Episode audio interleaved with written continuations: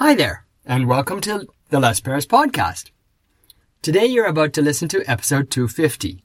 Yesterday, episode 249 was about noisy commercials.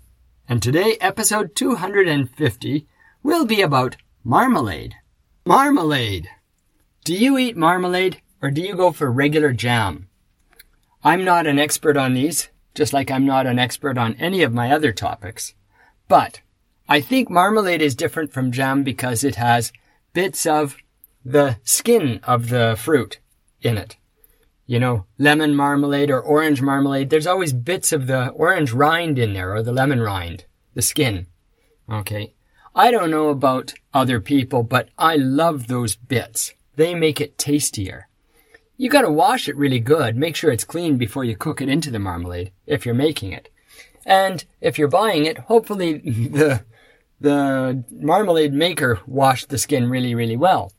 You see, one of the problems is when they grow these fruits, they put wax on them to protect them from insects. So there's a little bit of wax on that skin. Of course, the wax itself isn't bad for you. It can go right through your body unharmed and it doesn't harm you. But sometimes it contains the pesticides. So they've got to do something to make sure they've gotten rid of all those waxes that could contain pesticides. Anyway, Marmalade is really, really yummy. Where did it get famous? It's kind of a British thing, I think.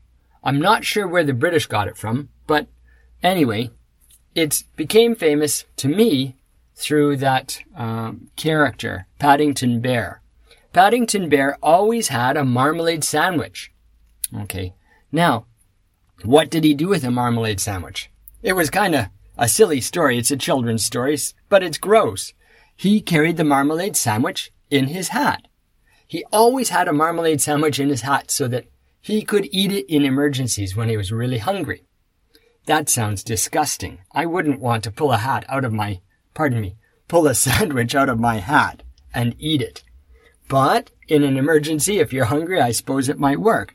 I also wouldn't want a marmalade sandwich anywhere near my head for fear of getting marmalade on my head or my hair. At any rate, Marmalade was made famous through Paddington Bear. And marmalade is really yummy. Have it on your toast sometime if you haven't had it yet. Try it out. It's great.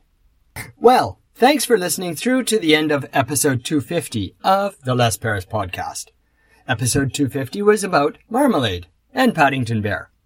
Episode 251 tomorrow is about get rich quick. I recommend you listen to it.